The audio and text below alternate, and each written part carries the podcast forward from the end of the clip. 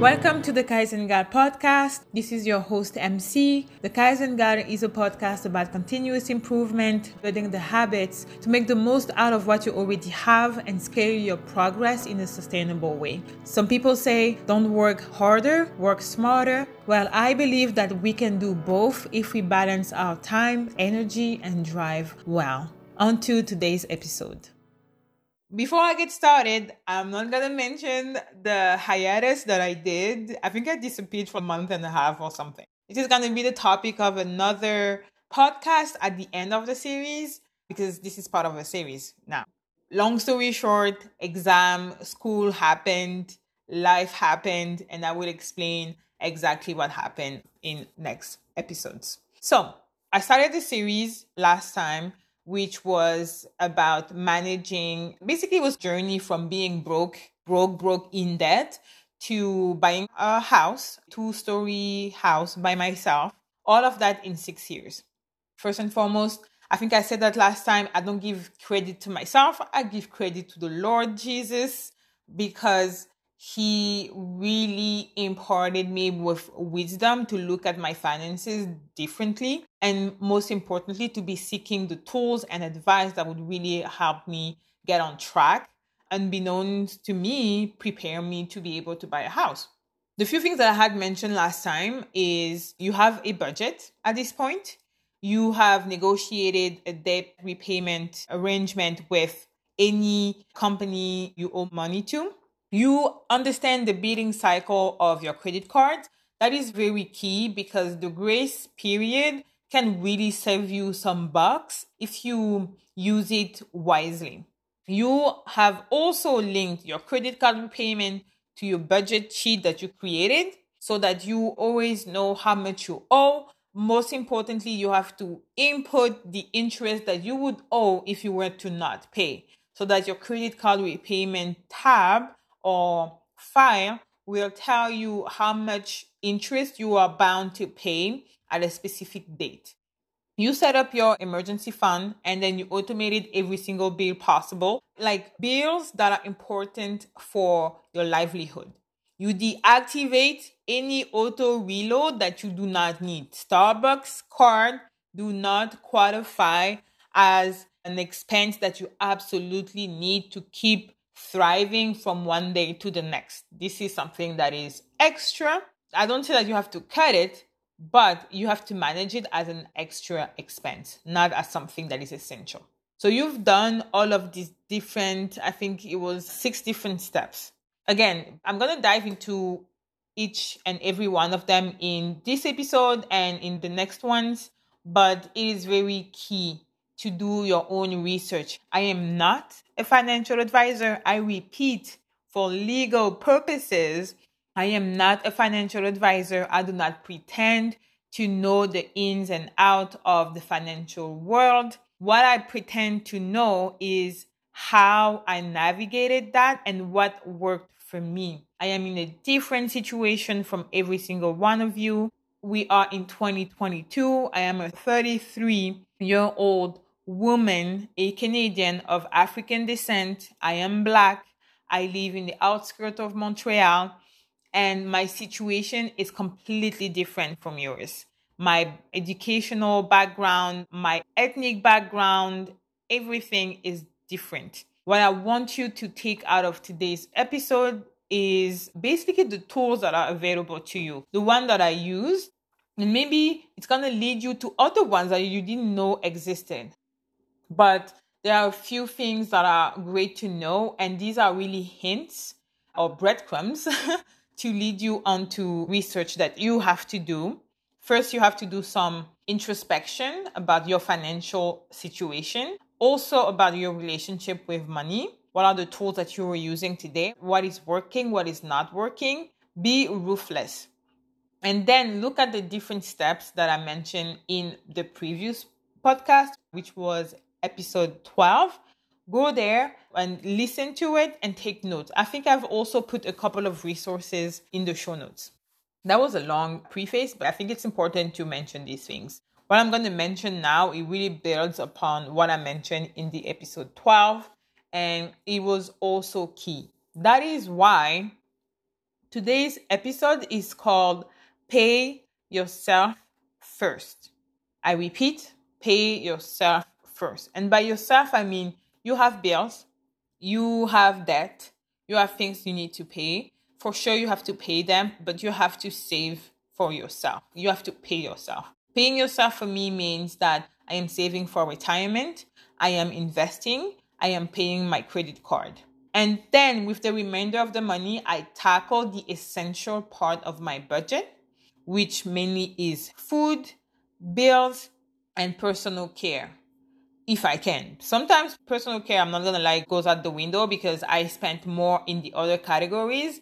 And I'm just like, if you spend more, it means you don't have more. The budget is not ever extending. At some point, needs to stop. And there's actually quick parenthesis. There's a, a thing that Mint does the app Mint, it actually counts the number of days that you were able to go by without doing anything, without processing any transaction, like doing anything. And I like for me, it's a challenge to see how long I can go without using my cards because it means that when I did the groceries the beginning of the month, I actually did pretty well because I don't have to buy anything else during the month. I paid my bills it means that if I didn't go to the restaurant or anything, it means that in my grocery list, maybe I've added a few bottles of wine or cocktails and things like that. So I basically bought early in the month by the midpoint of the month everything that I would need. And so I can spend 10 days, 12 days, sometimes 15 days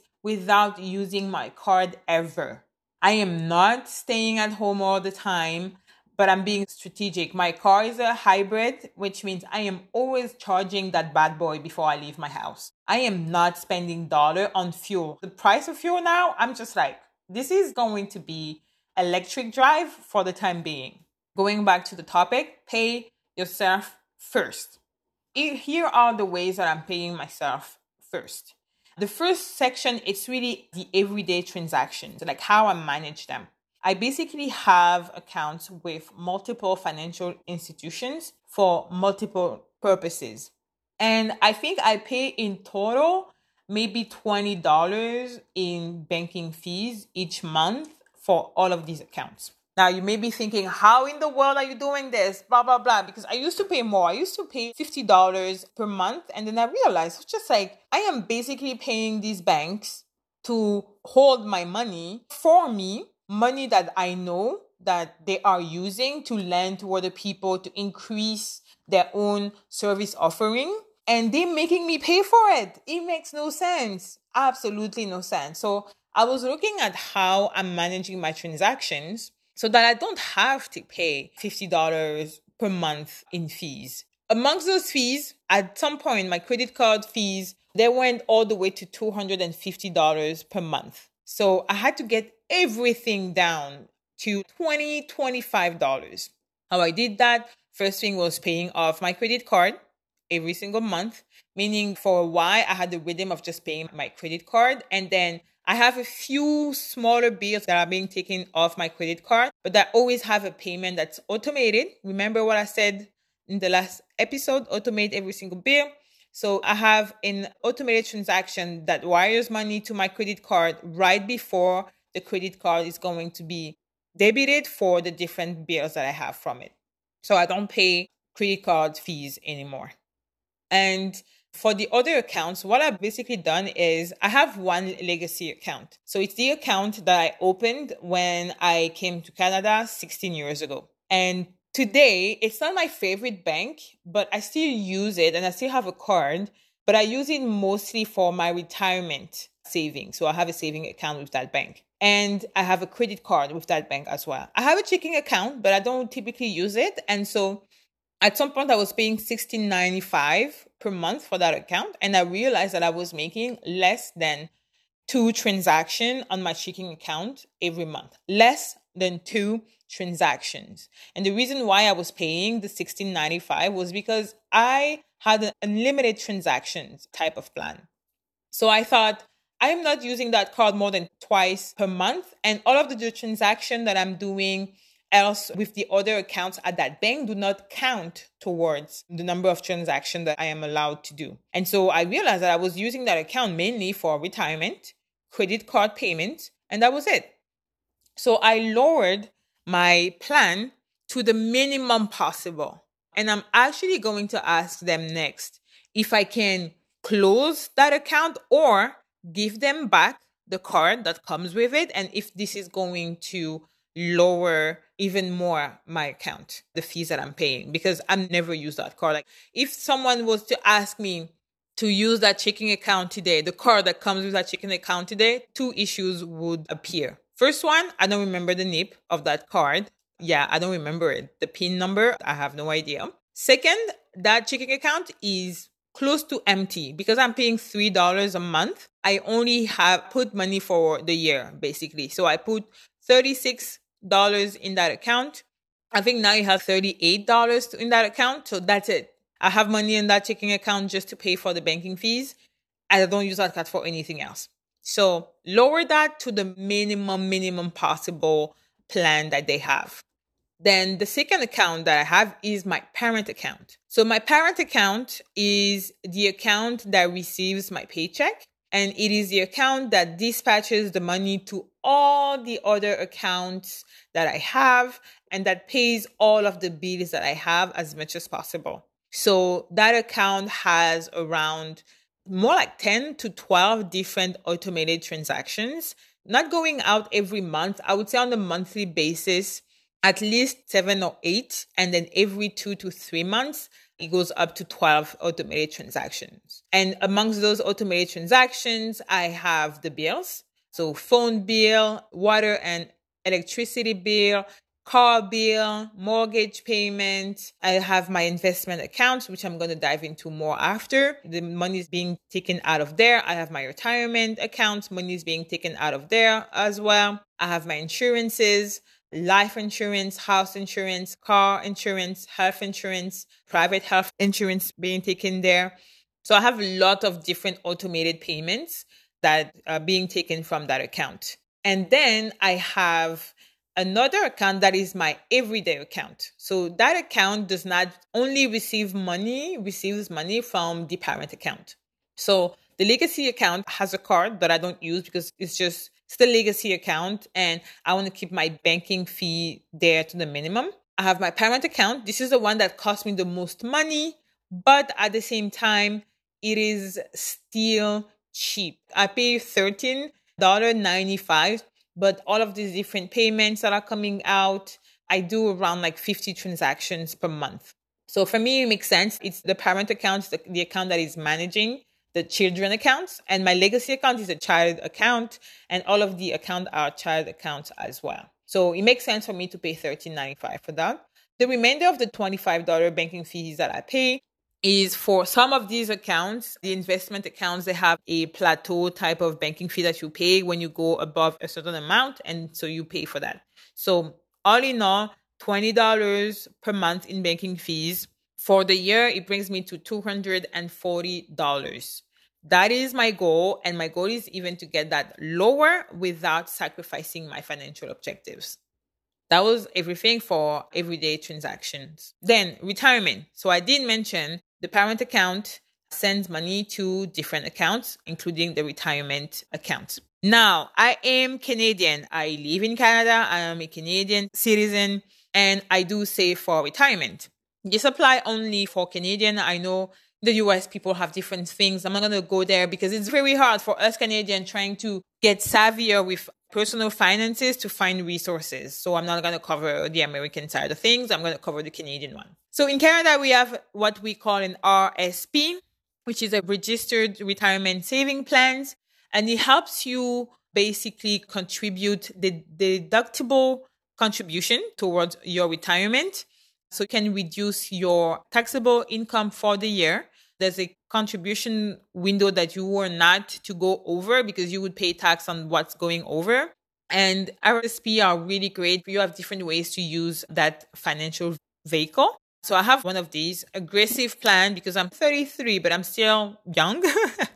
so my retirement for now is more aggressive because I foresee that I'm going to keep working actively like intensity, I would say, because I don't think I'm ever going to stop working, but working as intensely as I do now for another 25 years until I'm 60 years old, maybe 62. So I want my money to work as hard as possible for the 25 years to come. not gonna lie, with what's happening right now in the market, I've seen my money plummet, but it's fine. It's fine. It's about time. It's the long run. Retirement is the long run. So I have that. I typically contribute to it every two to three months because you have a minimum amount. At least the account that I have requires me to contribute a minimum amount. And so it takes me two to three months to get that minimum amount, which means that I'm contributing to my RRSP four times a year. And then I have a TFSA account, which is also for retirement. It's a tax free saving account. It's a way that the government found for Canadians, individuals, not even Canadians, who are 18 year old and older and who have a, a valid social insurance number to set aside money tax free you do have a contribution window which is 6000 for 2022 that contribution window actually accumulates from the previous year so you don't lose what you haven't contributed the year in the years past. For instance i was 18 years old in 2007 i only started to contribute to my tfsa when i was 22 years old but I still can use the contribution room from when I was 22. Yeah. So I can still use the contribution room that I accumulated from my 18th birthday to my 22nd birthday and use that today. But keep in mind again, if you go beyond the contribution window for the year for the TFSA, it's not so bad, but don't go over your global contribution window that is a cumulative number from the years past. Okay. And the thing that is great with TFSA in, general is that you can typically withdraw money from it. But honestly, if this one is for retirement, I don't do that often. I've never done it actually. It's locked. I don't have a card. I can just put money on it. And that's also something that I do for my everyday transactions and some and all of the accounts that I'm going to mention now. I only choose financial institution or financial products that allow me to drop money in and that make it difficult for me to take the money out, except for my emergency fund. I do not want to be able to take money out. I do not want to have a card for any of these accounts. I don't want any way or shape, form possible to take money out of these accounts. And that's how I choose the financial products and at least the financial institution and then the financial product. One or the other has to block that account, has to block me, prevent me from taking money out of that account, but it has to encourage me to put money in. And so for me, it's key because it's very hard to discipline with money. And I think the older you get, the harder it gets because sometimes you get more responsibilities. You may get married, you may buy a house, buy a car, and you may be tempted to live beyond your means.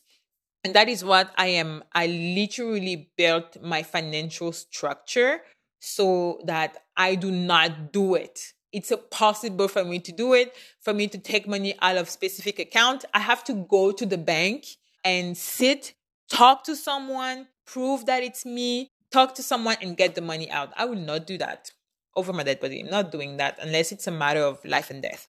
That's one thing. So again, for my everyday transaction, I have three accounts. For my retirement, I have two accounts, an RRSP and a TFSA. And then for my investments, I have four accounts, but truth be told, I have two accounts for my investment. My TFSA for retirement is actually an investment account. So that money is also being invested as I'm saving it for retirement. And same thing for my RRSP. I didn't put them in the investment section because really the goal of these accounts is to be used towards retirement. But my investment accounts, sometimes like the pure investment accounts that I have, they are intended for different goals. One of them is an emergency fund. So I have a TFSA as well, but this time it's an emergency fund. This one is very flexible. In times of emergency, I was able to withdraw money within 24 hours. And then again, when I withdraw money, the system is asking me, Are you sure this is your goal? Do you want to withdraw money? But this is my emergency account, my emergency funds. And so when I've had emergencies, I just knew I had that money set aside that I never see anywhere except if I open my spreadsheet or if I look at my Mint account. But I typically don't see how much money is in there. I know that money is being taken out of my account every week or every month or every quarter, depending on the account.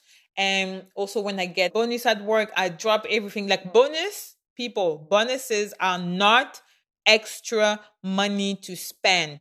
These are extra money to pay yourself with and to put towards retirement and investment. Okay. Do not spend your bonuses as if it's extra money. It is not. Parenthesis closed. so I have one TFSA for an emergency fund, which is with the company called Moka. It's a company from Quebec because I live in Quebec and I want to support businesses from Quebec. Uh, it was previously known as Mylo, and I think they got bought by another company. I want to say Mojo, but I'm not sure. They got bought by like a new European company or something. But the product hasn't changed for people who have had that account.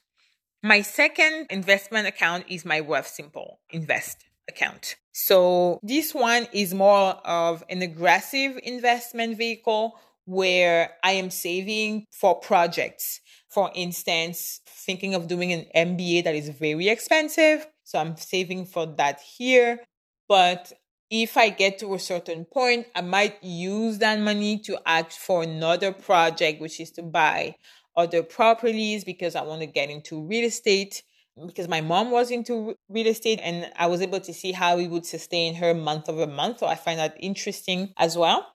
But this is basically that TFSA is more of an aggressive investment vehicles for projects.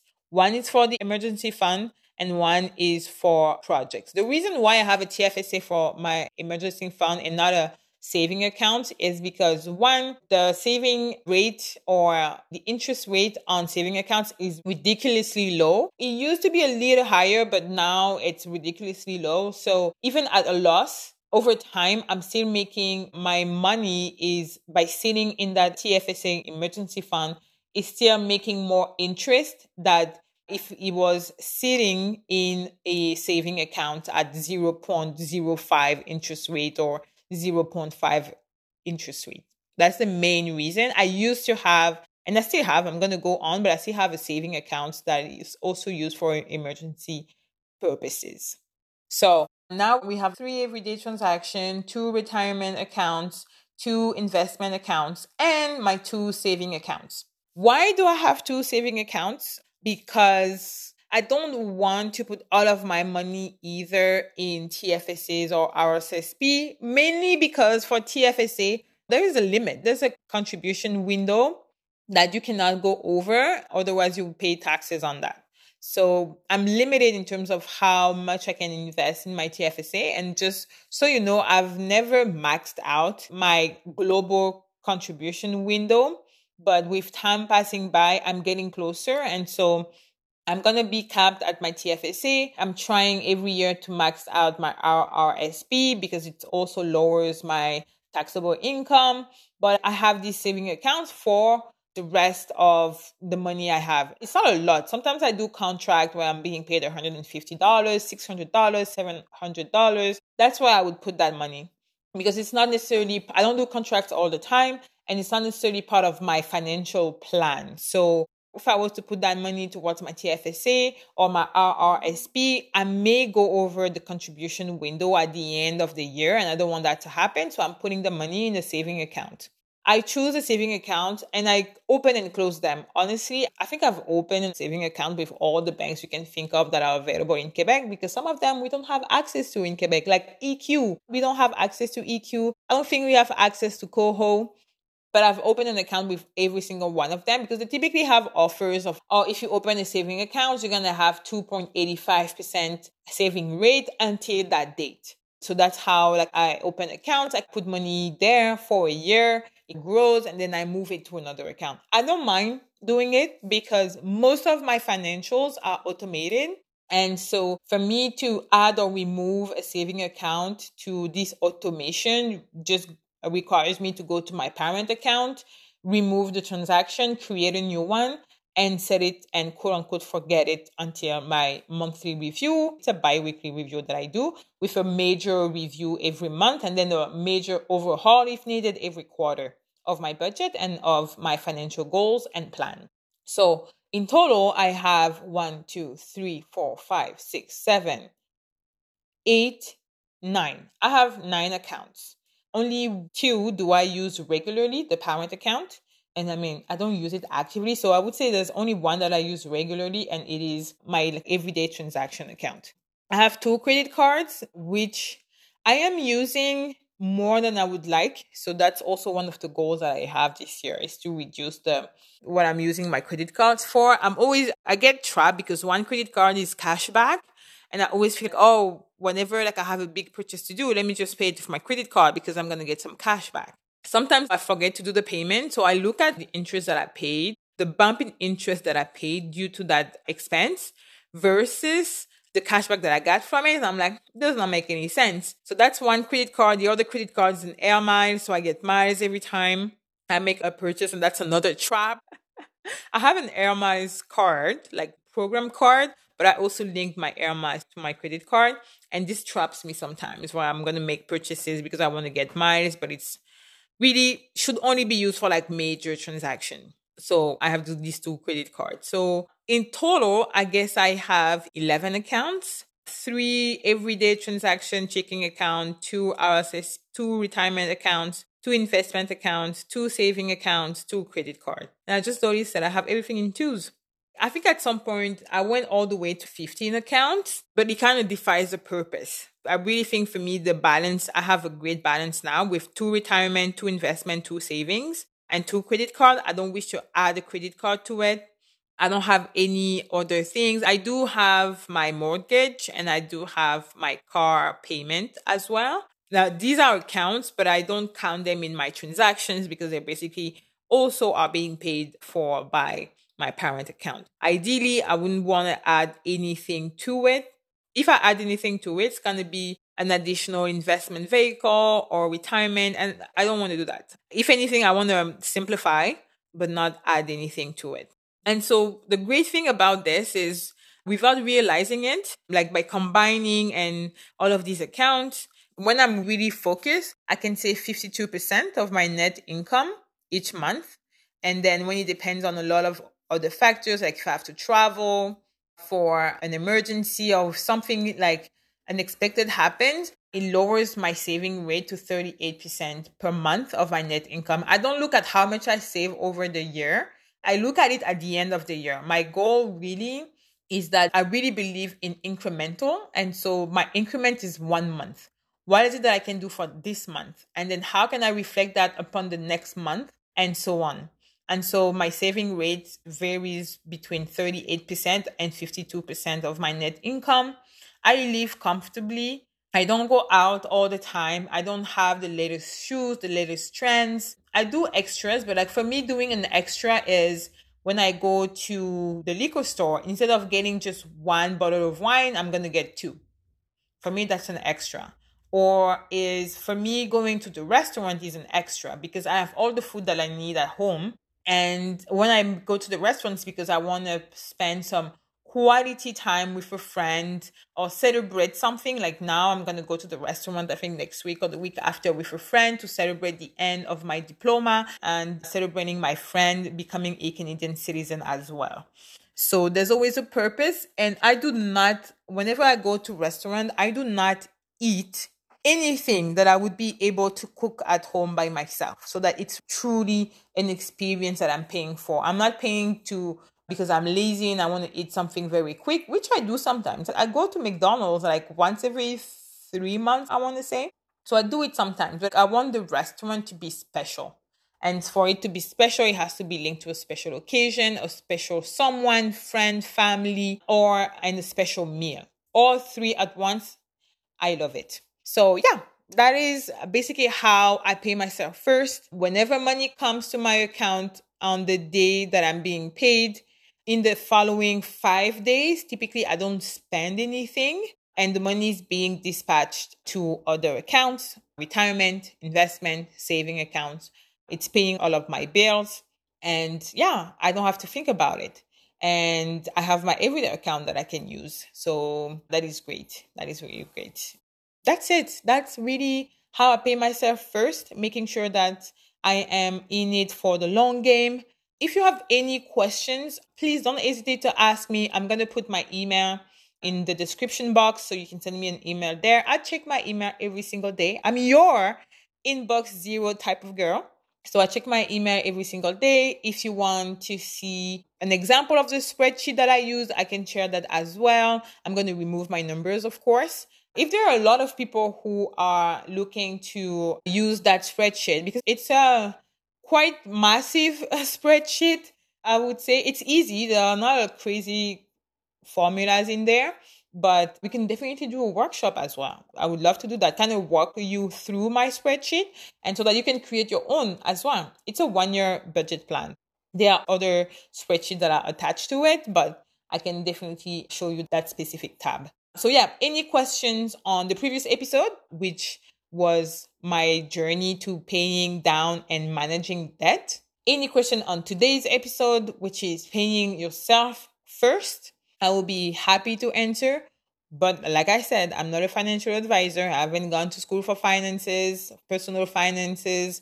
I'm listening to podcasts. I'm learning just like you are learning. I'm just sharing to you maybe things that you weren't aware of existed or ways that you weren't aware existed either and you want to proceed and try them. So be happy to continue the conversation. I hope this episode was useful and insightful. If you have any question, like I said, email me.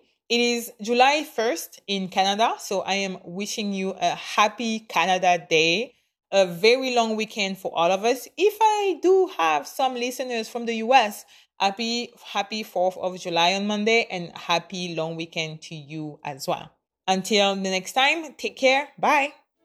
That's it for me today. I hope you found that episode helpful and insightful. If you have questions or topic you'd like me to address, email me at the email address in the description box. And last but not least, leave your five star review anywhere you are listening. It really encourages me. I wish you, wherever you are, to be well, and I will talk to you next time.